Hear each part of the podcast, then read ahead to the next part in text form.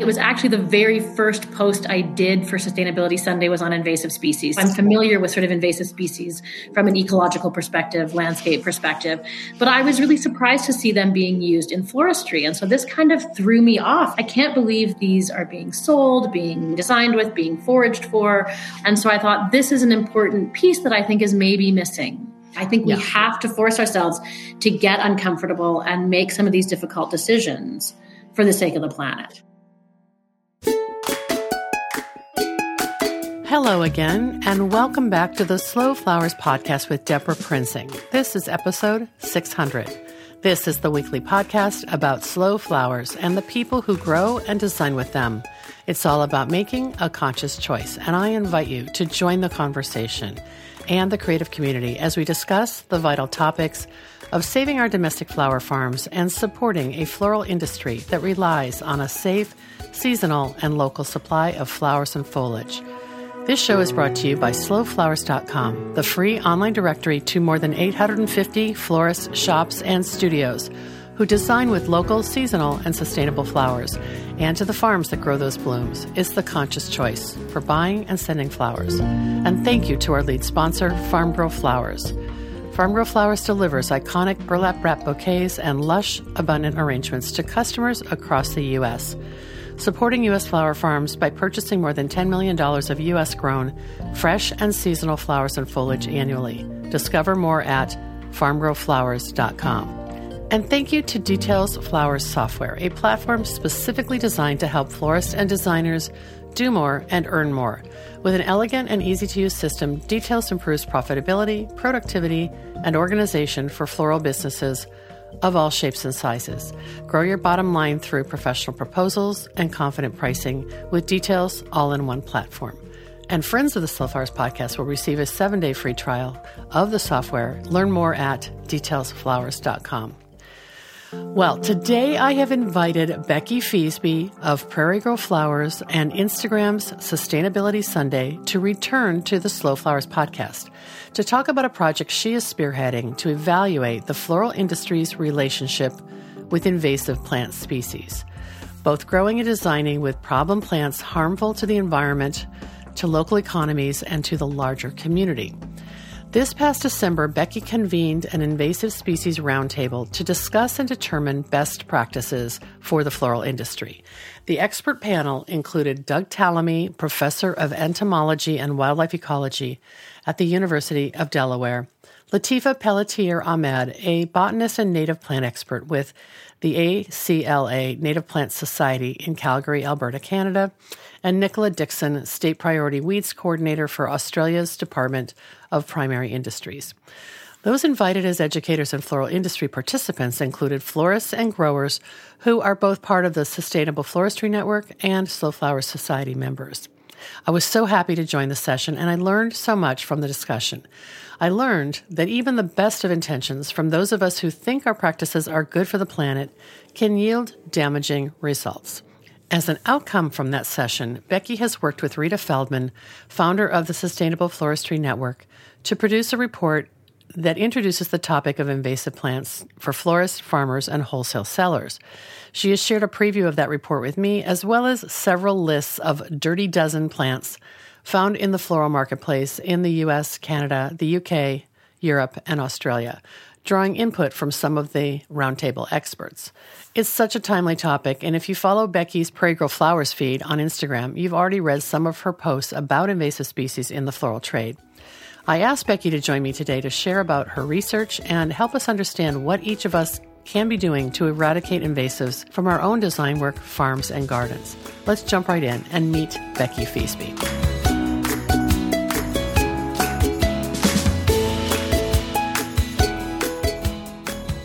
Well, hi, everybody. Uh, welcome back to the Slow Flower Show with Deborah Prinzing. I'm delighted to welcome back my good friend and past guest of this uh, show, Becky Feasby of Prairie Girl Flowers. Hi, Becky. Hi, Deborah. Nice to see your face. Last time we recorded, we were sitting in your uh, little kitchen nook. With, That's right. Sharing the bench with your two large dogs, and uh, it was. I have one dog at my feet, so. Okay, I thought you were going to wear them out so they could nap. I, I did. I did.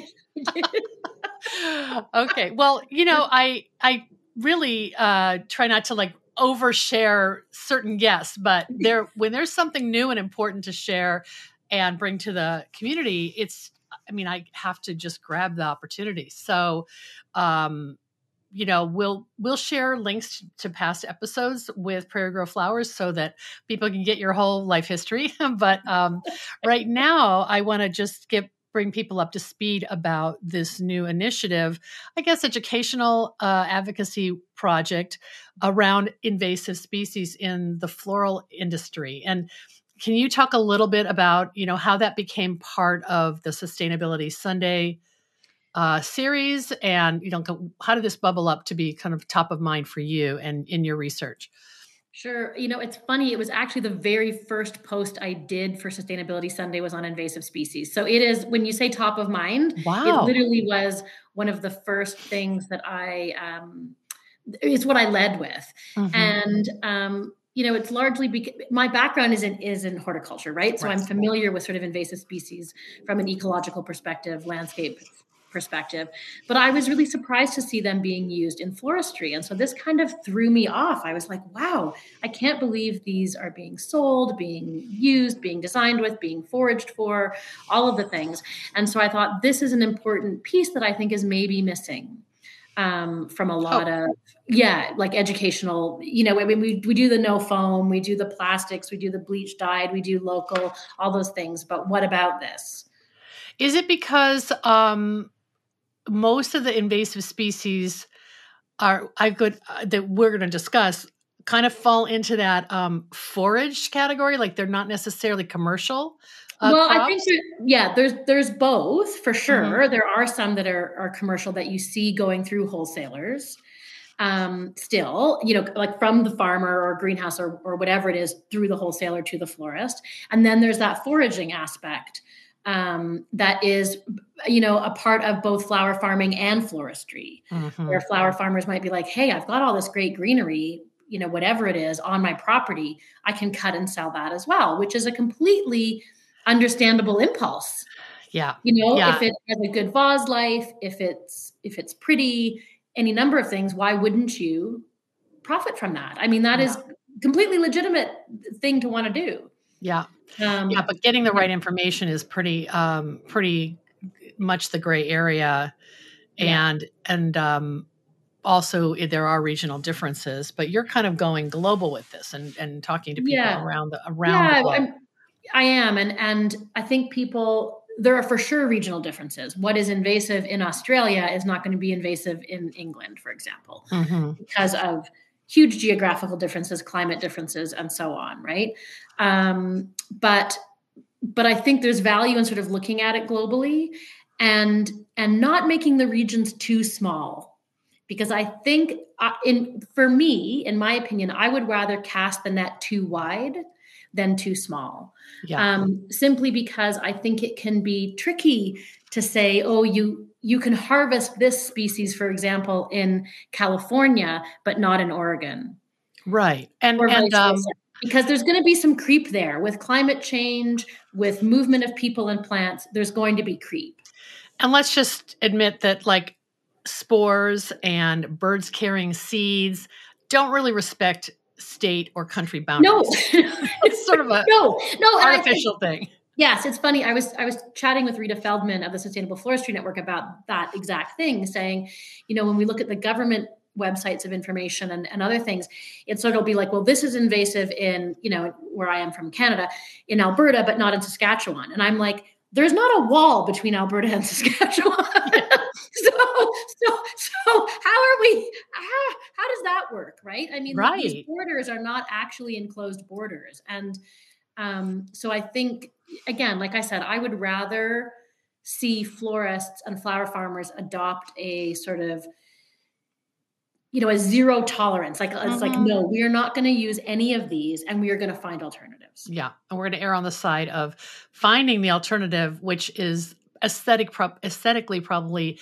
a completely perfect substitute. It's totally, just getting yeah. out of the habit that we're in. Yes exactly. um, yeah. You know, the one that came to mind the most, having lived in California, Oregon, and Washington, is the pampas grass. And yes. I mean, yeah. if you go on vacation in the San Juan Islands, you will see that pampas grass from a few ornamental gardens has like gotten loose and has taken over the wild places of especially I see it on Lopez Island. And um you know, it's obviously yeah. winter hardy up there, you know, it's not just a California thing. Absolutely. And and Pampas is a great example of I would say what I would consider um, a global species of concern. Mm-hmm. You know, it's mm-hmm. banned in places like Australia, but it but it can live in lots of like it's a, it's a fairly adaptable plant. Mm. It also in each of those seed heads, if you've ever held a stem of it, there are so many seeds in one stem. It's also become very um, sort of fashionable in the floral industry. It has, um, yeah. at least in response, you know, in in some part in a response to trying to do better things, like trying to find things that do well out of water that I that you don't have to stick in foam that can be used in installations, and so on. But it's sort of taken off in this. Yeah. you know crazy way where now we're seeing it dyed we're seeing it shipped all over we're seeing businesses that only for florists only sell pampas grass I mean, it's like a giant dandelion, right? When you talk yes, about all this, it is. Yes, just yeah. wave it around and you produce more than you could ever imagine. Yeah. yeah. Wow. Well, when you start, when when did you actually start Sustainability Sunday on your Prairie Girl Flowers um, Instagram yeah. account? Was it? Um, I feel like it was 2020. Okay. Like I think I think it was like October November of 2020. It was sort of a pandemic thing for me thinking how am i going to you know create some sort of schedule like weekly routine for myself where i'm looking into things and thinking about them more and all of that. Right. Yeah. and the the the work you'd done with sustainable floristry predates that because you had your first uh, sustainable uh, flowers workshop uh, up in calgary i believe in 2019 right? Yes. Yep. Yeah and so this has sort of became a, a just a natural extension of of educating people about sustainable floristry. Yeah, absolutely. Yeah. Wow. Yeah. So now uh, we've talked about this before when, when we recorded last May, but you are getting your master's in sustainability at Harvard. Go I Crimson. Am. That's so cool. no one would know that, but my husband went to Harvard, so I yes. have to you know, like give them a shout out. Yes. Um, uh, that program has I mean, you've kind of you're the first person out of the floral space who's ever been in that program, as far as I understand, right? Yeah, that's right. Yeah, wow. and even ornamental horticulture. There's been um, a bunch of people go through the program. That the program's been around since 2000 uh, or so. Um, that you know through agriculture and and obviously there's you know finance, like you name it, fashion, uh, people from all all different uh, industries.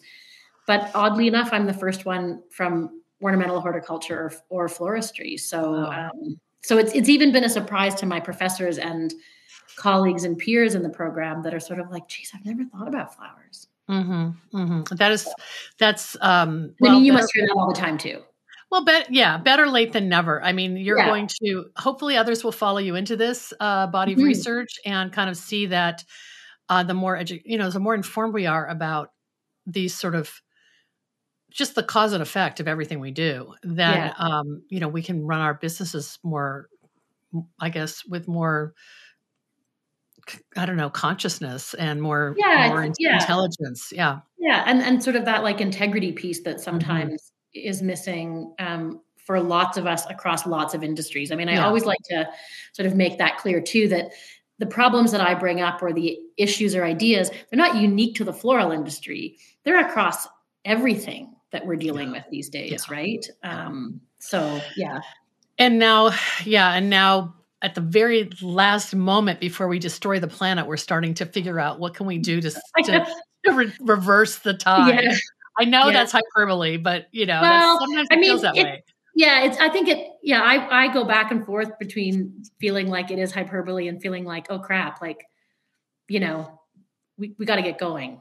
Well, in the course of your uh, research and also being part of the Canadian ambassador to the mm-hmm. Sustainable Floristry Network, um, this more recent project on invasive species took a little bit more uh, structure and form rather than you know simply something that you posted on sustainability sunday and you hosted this private roundtable i wanted to convene a group of florists uh, flower farmers you know researchers that were sort of interested in this as either a problem or an obstacle or something in their in their work and then and then get some experts on board mm-hmm. because because understanding invasive species it's it's quite a sort of nuanced layered issue and idea for lots of people um, and a little bit because it's it's sort of complicated sometimes to wrap your head around what constitutes an invasive species. The language can be quite daunting if you look at it online. The inconsistencies across websites or or government documents or whatever. So it can be sort of this thing where you're like well forget it. Like why bother? Yeah. so i yeah. wanted to try to come up with something create a, a, a place where we could come together and sort of discuss this. So we had um, uh, Dr. Doug Tallamy, who's an ecologist and an invasive species expert from the US, from the University of Delaware, um, a botanist here in Calgary, Latifa Peltier Ahmed, who's a friend of mine and also um, a native plant expert. So she runs our native plant society here. And then um, Rita Feldman of the Sustainable Floristry Network got us Nick Nicola from Australia, who's um, their sort of weeds expert. I mean, again, the language right globally changes. In Australia, typically referred to as weeds. Here in North America, we would say invasive species. In the UK and Europe, sometimes it's alien species. Oh, interesting. Yeah. So the so, vernacular the vernacular is not consistent. Yeah. No, it's not. Yeah. And so when and I'm sorry, I forget a little bit how that was structured. Yeah. You, you kind of asked each of the experts to to address a, a few questions, and yeah. I feel like was it Dr. Tallamy who actually defined for us uh, what invasive species means? Yes, I think he okay. did. He did at the beginning and sort of talked about you know the sort of because it really boils down to sort of ecological and and economic implications, right? So invasive species can spread into, let's say, farmland, so that a farmer's uh, cattle are unable to graze in that area because the invasive species spread so quickly and they're poisonous to cattle. Mm. So that would be an economic mm-hmm you know issue or outcome of this happening. And then you look at all of the ecological issues. So that can be a decrease in biodiversity which you know most of us are starting to get familiar with that term biodiversity and understanding that it's important for sustaining yeah. life on like healthy life on the planet. It can be um, reduced ecosystem services so things that we benefit from the environment, whether that's food, clean air, water, you know, the simple act of photosynthesis, all of these things. So invasive species can disrupt disrupt all of those things in the time that we're living in now. Yeah. Right. And I, I often think that's a piece that's sort of missing is that we're looking at what's causing a problem right now. Right. And so understanding that that could change 50 years from now or 100 years from now. But mm-hmm. right now, what are our species of concern? Is that in part because of climate change and that species are thriving in climates in which they previously would not have been able to survive yeah, because of the I mean. I think that, that recognizing that this era, the, the, Anthropocene era that we live in right now, is the, er- the era of massive climate change and huge industrialized activities and globalization. So we've also seen the impacts of people moving themselves and other things all over the world. So mm. most of the things that we look at as, as invasive species were introduced either through trade, you know, commerce, um, contaminated shipping containers, like any right. number of things, right?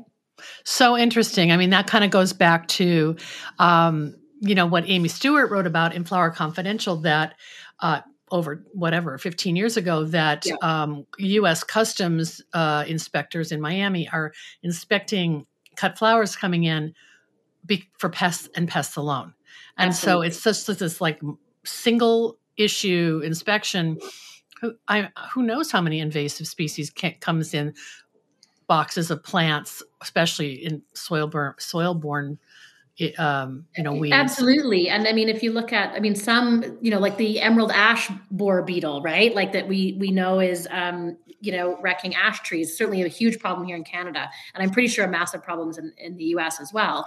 I mean, they track that to probably coming in on pallets right? Mm. So it was wood cut from infected ash trees that served as pallets and then got shipped with any any number of things, right? Yeah, Into- they're just like a vector for these these pests. Totally. Yeah. Wow. Well, that's why you bring your own firewood sometimes if you're going camping. Do you know what I mean? Like you can't you can't bring your own firewood because the the the provincial park or the state facility or whatever be like, no, you you you can buy firewood from us.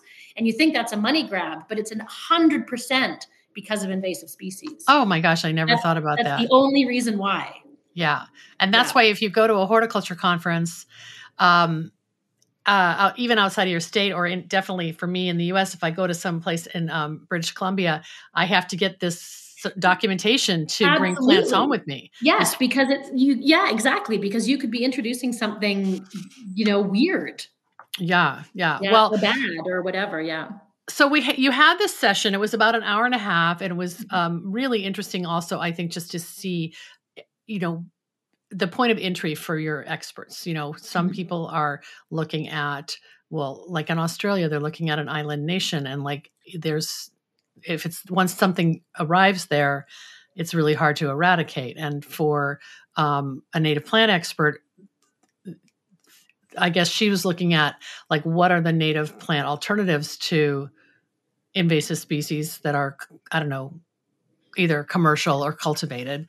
Yeah. I don't know. It seems to be. And then, and yeah. Dr. Tallamy was talking just a lot about environmental issues and all of these sort of problems that that can cause our waterways and our farmlands and you know yeah. tree life and it's just it's kind of you're right it's overwhelming and it is overwhelming scary. and yeah yeah and you look at the behavior of some of these plants i mean anybody who's dealt with um, let's say or oriental bittersweet on their property you'll see that it, it, sort of strangles out other trees and girdles them it's called which is you know like a girdle that poor women were forced to wear. But yeah. you know, it, like it chokes it, it out. chokes them out and you'll see that it will leave these horrible indentations on trees. And so you can see that choking out a tree which then causes trees to fall which depletes carbon stores. Like do you know what i mean? Like there's yeah. all of these sort of negative effects. And and so then i just come back to well what what role do we have in the flower industry then? Right. how can we how can we be supportive? How can we ensure that our practices are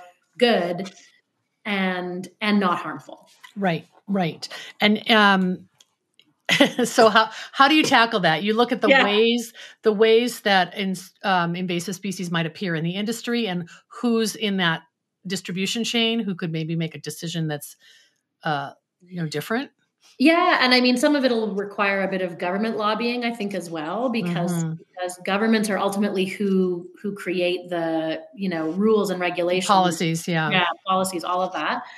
Um, but I mean, I also think you know small business owners, including wholesalers, could stand up and say, "Hey, we're we're no longer bringing this this product in, mm-hmm. and here's well, why." Right? You have, yeah, and you have some real life examples of things that you've stumbled across mm-hmm. where that's not being done and um, totally being done, yeah. and i i can you share even uh, just kind of without naming names like how yeah. you how you yeah, address absolutely. that yeah so i um i would say i think it was last year i saw that a calgary florist was selling tansy so tansy is that um does it grow where you are yes yes it's so kind of like it's like a little yellow button flower little right? yellow button sort of you know a collection of them at the top of the flower it dries beautifully um, has huge long roots. Anyways, an invasive species here in in Canada, certainly in Alberta and BC, Saskatchewan, I believe as well.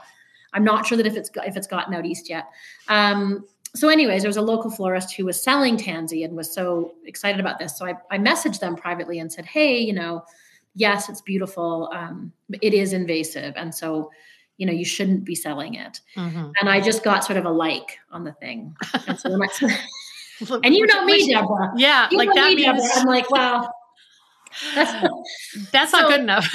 no, it's not good enough for me, anyways. And so I said, hey, you know, if you'd like to have a conversation about this, I'm happy to to sort of explain to you some of the issues about invasive species. Um, but but really and truly, you know, you can't be selling it. And they said, thanks, we'll look into it. And I thought, damn it. So then I said, well, where did you get it from? Mm-hmm. that was interesting. And so it was from a wholesaler in BC. So then I contacted that wholesaler too, and I just got crickets. So then I thought, okay, well, what can I do? Like, what can I do to sort of press, hit home, like that this is this matters, that this is important. And so I phoned the Alberta Invasive Species Council and and reported it. Yeah. And so they went there and talked to the florist And the florist was furious with me because she said, I just got my my my hand slapped. And I said, Well, that's okay. Yeah. Like, they didn't put you out of business. They didn't yeah, fine like her. You didn't get you didn't get fined and it's okay. And I, I wasn't, I wasn't sticking. She goes, well, you're so mad at me. I said, no, I'm not mad at you. I was trying to, again. So it's sort of, I think that we need to, with so many things, but certainly with invasive species, sort of take that, like if we can try to find a way to remove the ego from it and go like, wow, I didn't know this, mm-hmm. right? Like I didn't know this was a problem. Mm-hmm. And now that I do, I'm not going to, I'm not going to do that again. Well, I right? think right, yeah. And I remember last summer I was at a floral workshop at uh, the Cal Flowers conference down mm-hmm. in San Diego, and I was just participating in a kind of hand tie bouquet workshop, and I mm-hmm. posted some photos, and you messaged me, and you're like, "That's Tansy." do you remember that? yes, I do. And was but, it? I yes, and I yeah, I yeah. actually there was someone in my class who is a wholesaler in Portland yeah. in Portland, Oregon, and I made a comment, and he said, "You're absolutely right. We are not allowed to sell this." In Oregon, the Oregon Native, right. uh, Invasive Species Council has forbidden us from mm-hmm. selling it. So then we started brainstorming, like, well, what would be okay it's it's not it's not even a focal flower and like and when no. i was looking through your dirty dozens list none of them are focal flowers they're just no like, no they're just no random, it's not like roses or peonies or dahlias are a problem right? it's like random foliage and filler mm-hmm. and i don't even like to totally. use the word filler and um so we started saying well well yellow yarrow would be the perfect substitute yellow or, yarrow i mean you could do solidago in some yes. places right you could do um there is um um, and I think it's a variety, some variety of, of mums. Like it's a little tiny button yes. mum that's yellow. Oh, yeah. oh, so you yeah. could you could find ways to get the same look. Yeah, for sure. Like three Billy buttons, three yes. three stems of Craspedia. They're slightly bigger balls, but I mean, whatever, right? Yeah. Like, yeah. If you're wanting that hit of sort of intense yellow that that might dry in place, you have options.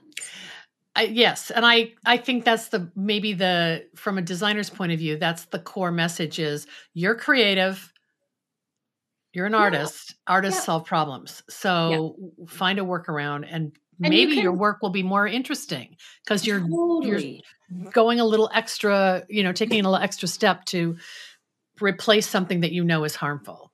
Yeah, and I think that brings me to like a, a, thought that I had earlier when I was thinking about meeting up with you today. And I thought, you know, I'm sure somebody will be like, oh God, here she goes again. So I can't use foam. I can't use bleached or dyed stuff. I can't. You're such you know, a drag, Becky. I'm such a drag. But and and I get it. Like I get yeah. that it feels like a lot. But then I think to myself what it feels like when I go to the grocery store now, what it feels like when I make any kind of purchasing decision in my life. And I think so many of us are now thinking through things in different ways, right? When we go to the grocery store, we're looking at where the, the produce has come from. We're looking at, you know, are we buying our peanut butter in a plastic container? Or are we buying it in a glass jar now? Mm-hmm. Are we mm-hmm. going to bulk places? Like, are, are we thinking through how much plastic or how much whatever it is that we're consuming? And, and I think for a lot of people, the answer is yes. They're making steps. And it stinks. Like, it sucks to have to lose that sort of feeling of just being able to be like, oh, it's all good. It's where it's yeah. fine, right? Yeah. I can. It's all good. Yeah. But it's sadly, we're at a place where it's not all good, yeah. right?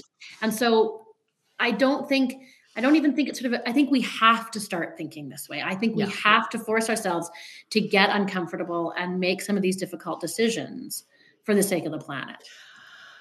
I agree completely. I mean, not to you know, jump there, but you know, just watching the news about that horrible train wreck in Ohio with all the toxins and exactly. what there will be implications for generations because of, of that and yeah. it's it's quite you know it's it's quite unfathomable really it is um yeah. that that could happen you know up in our country and in, yeah. in our on our continent and um yeah so i you know with that kind of in mind you know i i do think that there's this sense that um if it's so overwhelming we can't like go on a you know go cold turkey all the time like on yeah. everything but right. but i think invasive spe- reducing invasive species use or eliminating it is actually one of the easier things to do it has to be like yeah. i think because we're we're getting the it, it does like like you said i'm working on these dirty dozen lists and and you know, when they when I when I release them and, and come up with them, I'm sure I'll get flack for them because I'm like, oh well, you missed this, this, this, and this. I'm like, yes, they are not exhaustive lists, but I'm going to start here. I'm, gonna try, I'm starting with a dozen. Do you know what I mean? Yeah. I'm going to let people know what the range of those species is. So when I do a dirty dozen list for the U.S., it will have the ranges. But right, so like you know, Oriental bittersweet, I think is invasive in 30 30 states. Okay, so range by geography. Yes. So okay. like so right now it's you know it's not classified as invasive here, here, and here, but it is all of here, right? Yeah. Yeah. Um, so to let people know that there is that sort of regional difference. Um, but but then to also sort of go, okay, so again, I live one state over from Kentucky. Right, right. Should I should I still use it? Yeah. Right. And, yeah. And, and so uh, I know I've had a lot of pressure from people saying, please make these hyper regional, like really and I'm like, no, you I'm can't. not going to do that because because I think I feel like I worry that that's going to give people permission to use something that is very soon going to be invasive where they are. Right. And can and, you just do without it? Could you just not use Oriental bittersweet? Could you just not use tansy? Could you just not use autumn olive? Just take them out of your your toolkit. Just right. remove them. Right. Right. And I think, you know, when we look at um, some of the incredible, you know, information sharing that other people have done, like, um, you know, I know Sue McCleary has put on this list on her Instagram about the hardworking plants that that you can design out of water and they'll last Absolutely. a long time out of water. Exactly. We're going to start seeing people adding the creating these lists, especially for their region, of if you can't you shouldn't use this, but here's a substitute. And I think exactly. that that's exactly. that's empower that's empowering and um well, honestly, helpful, right? Like you, it does it does make it easier. Yeah, and you know every state has an invasive species um, yep. kind of agency or office that probably is published a list, and yep and that's not for you to always look up, Becky. We can do our own work. Well, and, and, I yeah, yeah, and I will be providing links to these things, right? And there's okay. some great interactive maps too, right? That you can type in and then it will pop up with this map and saying, like, look, here's where we have reported sightings of this. Mm-hmm. Yeah, wow, it's amazing. Um, so if you have something like that, I mean, it's one thing if it's a cut and, and it's um, in an arrangement there's probably a disposal recommend recommendation for how to dispose of it. If it's yeah. in your garden, there's probably another. So, what yeah. advice do you have for people who are going, "Oh, okay, I'm gonna I'm going to eliminate this from my yard or my farm. Yeah, if you're going to eliminate from your yard, I think you need to first look at what the plant is because it's again not there's not sort of a universal okay you know approach. Um, it depends on how that plant spreads or propagates itself. It depends, you know, if you some plants you can prune and it really helps you know kill them off. Others you prune and it it, it stimulates growth. so, right? Yeah, yeah. so it depends. I mean there are recommendations for some plants that you know and you heard this from from professor Tallamy that you would cut off and then paint glyphosate or roundup on that remaining stump to kill it right down. straight down into the root. Yeah so yeah. again not spraying it taking a paintbrush and painting it on that exposed um, part um, so there's there's there's those ways to do it. Some other plants, you know, you can sort of successfully dig up and get yeah. rid of. I would say never putting them in your home compost because you're just not going to probably generate the heat required to kill the seeds or the root parts or whatever. Um, again, it's a it's a bit of a plant specific thing. Is incineration enough? Like if you burn it, is that enough? For some, that's not. Some love fire, right? Like we yeah. know that when we see uh, forest fires that some plants really regenerate um, amazingly well from that. So my recommendation in the the stuff the, the documents I'm coming up with is to double bag it in plastic and throw it in the landfill. Sadly, yeah. Which then people say, well, now you're recommending people to send stuff to the landfill. And I'm like, well, not if you don't use invasive species. yeah, but, but, you know, but that that advice is what um, people give about diseased rose foliage for sure. You exactly. don't ever put that in the compost. You don't exactly. want it to. And so I think it's yeah, spread we, that way yeah so i think um, again that would require people to sort of look up where they live what the local recommendations are. A lot of the various universities extension schools you know cornell extension i saw a great article at uh, university of new hampshire. A bunch of our universities here in canada have you know like here are ways you can dispose of them. But again there'll be that caveat not this doesn't work for every species. Right? Yeah. So just just so if you're air, to, to just give florists or flower farmers one thing to do, I would say send it to the landfill.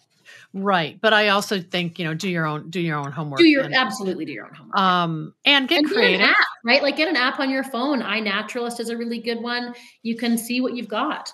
It'll Really? tell you what that is. Yeah, Oh, that's great. yeah. Um, so from this session that you had in December, which I, I was very, very excited to be part of, and I learned a lot.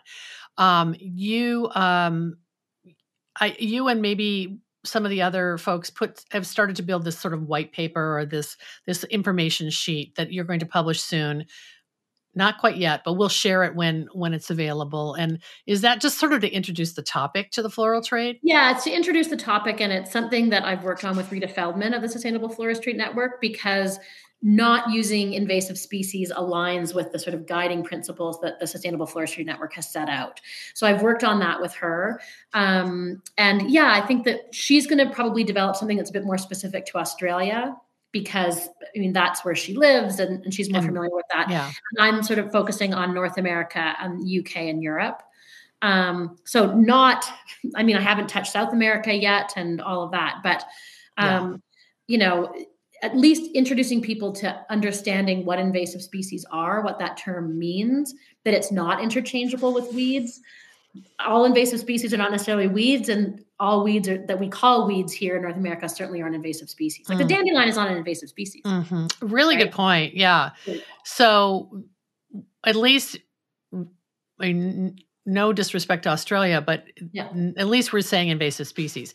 And maybe with Rita's work, she's going to start being more intentional about defining the difference between. Oh, and she is, and I think that Yeah. she's she might even be leaving some of it as invasive species. I mean, the the governing body there is called Weeds Australia. So I mean, it's the again, Wow. the, yeah. So it's um and in and in the UK, a lot of it is non-native or alien. Yeah. It's sort of So interesting, interesting. right? So yeah.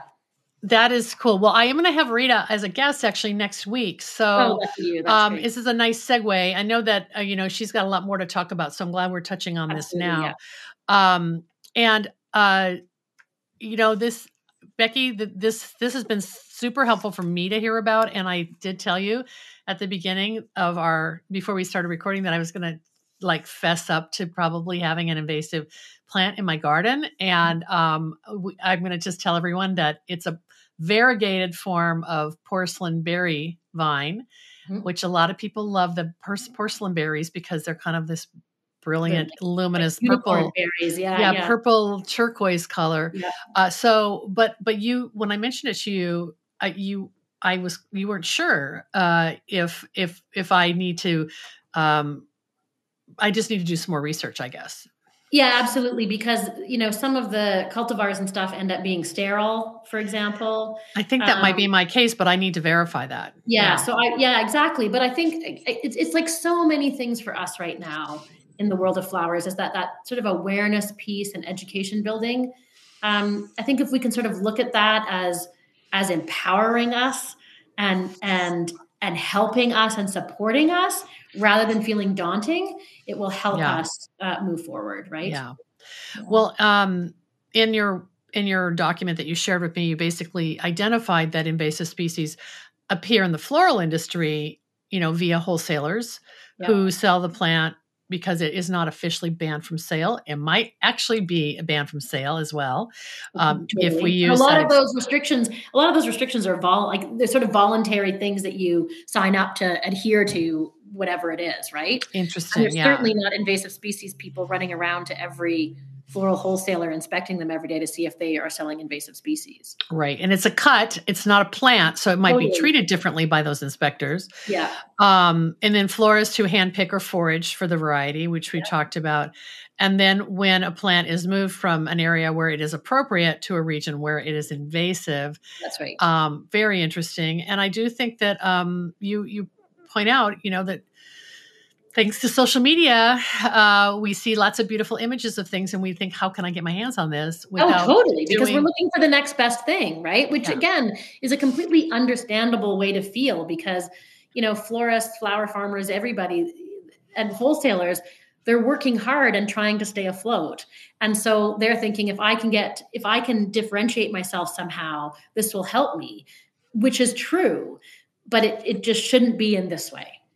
So this actually this whole conversation follows an episode I had a couple weeks ago with Alex Kacheri of Seely Farm. And mm-hmm. I told you about her. She's in yeah.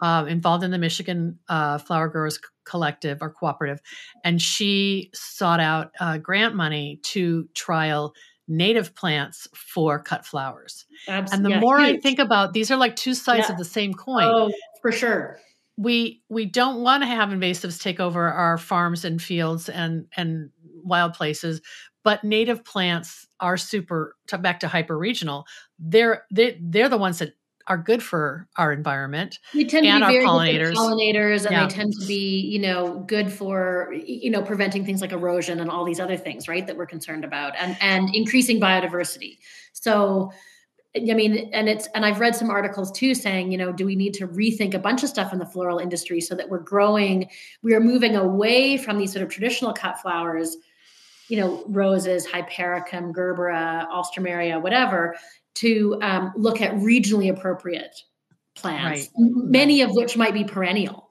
right? Which again hold that that root mass stays in the soil and so on. So, so I think you know you're exactly right when we talk about invasives. That can then turn into a much more sort of optimistic conversation about like well what other great things could i be doing or growing right right and how can i um you know if i'm looking for the new all the time yep. maybe that's the yeah. that's the first place you should start is join your native plant society and see what Absolutely. they have i know here in in washington um in especially in the seattle area a lot of the plants that are sold at the native plant society um you know spring plant sale or fall plant sale they're things that aren't in general nursery um, commercial uh, on the on the trays or on the tables. They're, you just don't see them. So you've got to start with the native plant experts who they're pretty jazzed about these plants, you know, and they don't oh, know whether yeah. they're they don't know whether they're good as cuts or not. So we should be exper- experimenting with that. Um, Absolutely.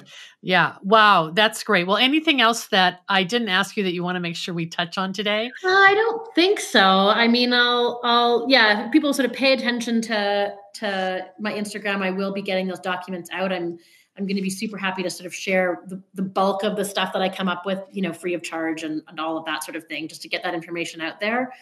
Um, and, you know, always happy to hear from people that say, hey, like, you know, you miss this plant, but it's a huge problem where I live. And then, you know, great. Yeah. And then I also, I really want to, I want to see somebody start this, like, not this, but that list, you know, yes. because that's really, uh, you know a designer's you know best toolbox is to figure out versatility in um, what how that that whatever that effect is you want. Do you want line? Do you want mass? Do you want focal? Yeah. Do you want texture? Find the alternative that will Absolutely. help you as an artist, a floral That's artist. Right.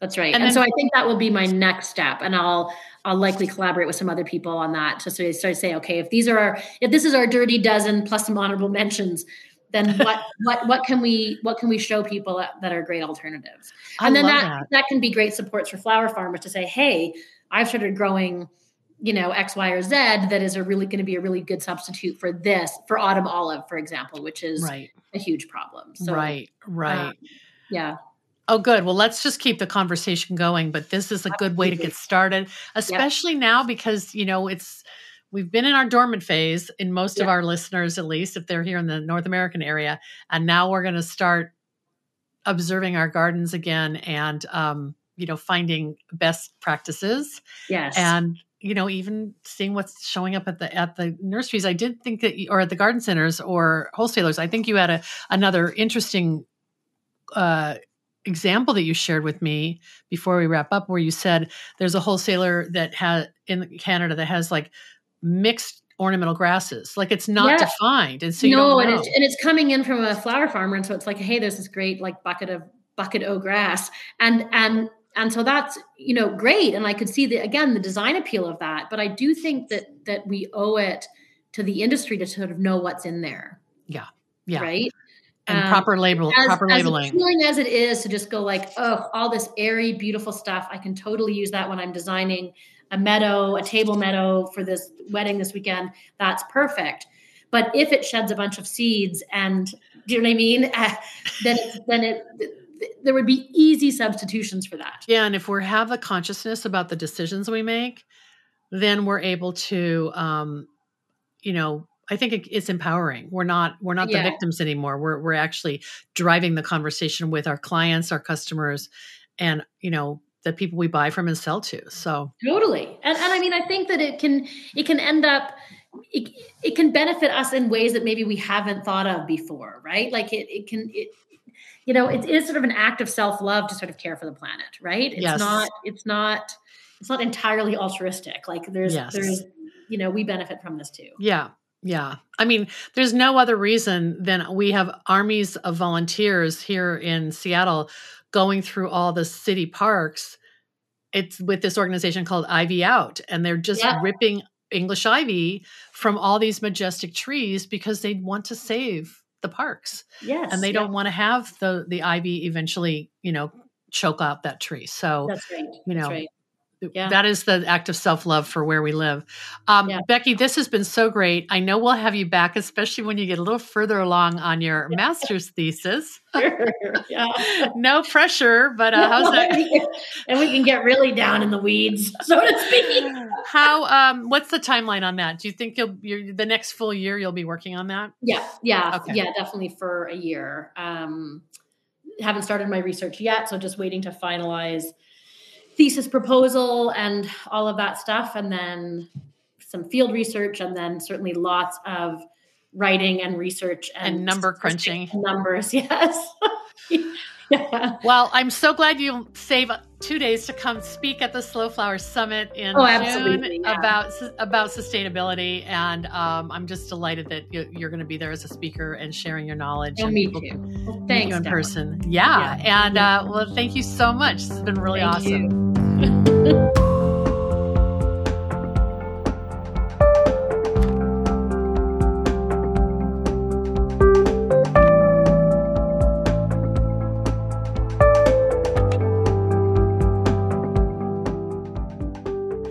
Thanks so much for joining us today. You'll find the replay video of our recorded conversation, along with links and resources that we discussed on the show, in our show notes for episode 600 at slowflowerspodcast.com.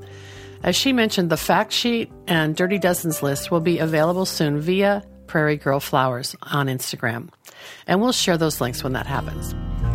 Our next sponsor thank you goes to Cal Flowers, the leading floral trade association in California, providing valuable transportation and other benefits to flower growers and the entire floral supply chain in California and 48 other states. The association is a leader in bringing fresh cut flowers to the U.S. market and in promoting the benefits of flowers to new generations of American consumers. Learn more at cafgs.org.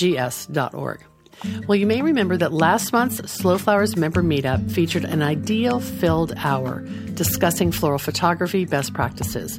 And it was an exclusive member only session with Krista Rosso of Old Flora Farm and Tiffany Brown Anderson of Earth and Seed.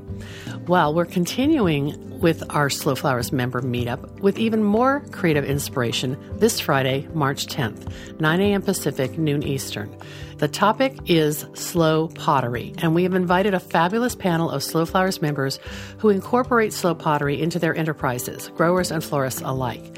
You may recall that I originally wrote about the concept of slow pottery in our 2018 Slow Flowers Floral Insights and Industry Forecast. We wanted to track the creative work of floral artists and their collaborators who combine one of a kind vessels with locally grown flowers for a truly slow composition that resonates with customers. We'll meet several creatives who will share about the pottery they make and use, while also discussing sustainability, supply chain issues, and a desire among Slow Flowers members to celebrate artisan pieces rather than throw away vases. There is a lot of interest in this topic, and you can find the link to pre register to join us in today's show notes for episode 600 at slowflowerspodcast.com. Our next thank you goes to Store It Cold, creators of the revolutionary Coolbot a popular solution for flower farmers, studio florists, and farmer florists.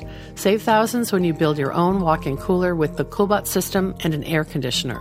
If you don't have time to build your own, they also have turnkey units available. Learn more at storeitcold.com. Thanks so much for joining me today. The Slow Flowers podcast is a member supported endeavor, downloaded more than 1 million times by listeners like you. Thank you for listening, commenting, and sharing. It means so much. As our movement gains more supporters and more passionate participants who believe in the importance of our domestic cut flower industry, the momentum is contagious. I know you feel it too. If you're new to our weekly show or our long running podcast, check out all of our resources at slowflowersociety.com. I'm Debra Prinzing, host and producer of The Slow Flowers Show and The Slow Flowers Podcast. The Slow Flowers Podcast is engineered and edited by Andrew Brenlan. The content and opinions expressed here are either mine alone or those of my guests alone, independent of any podcast sponsor or other person, company, or organization. Next week, you're invited to join me in putting more slow flowers on the table, one stem, one vase at a time. I'll see you then.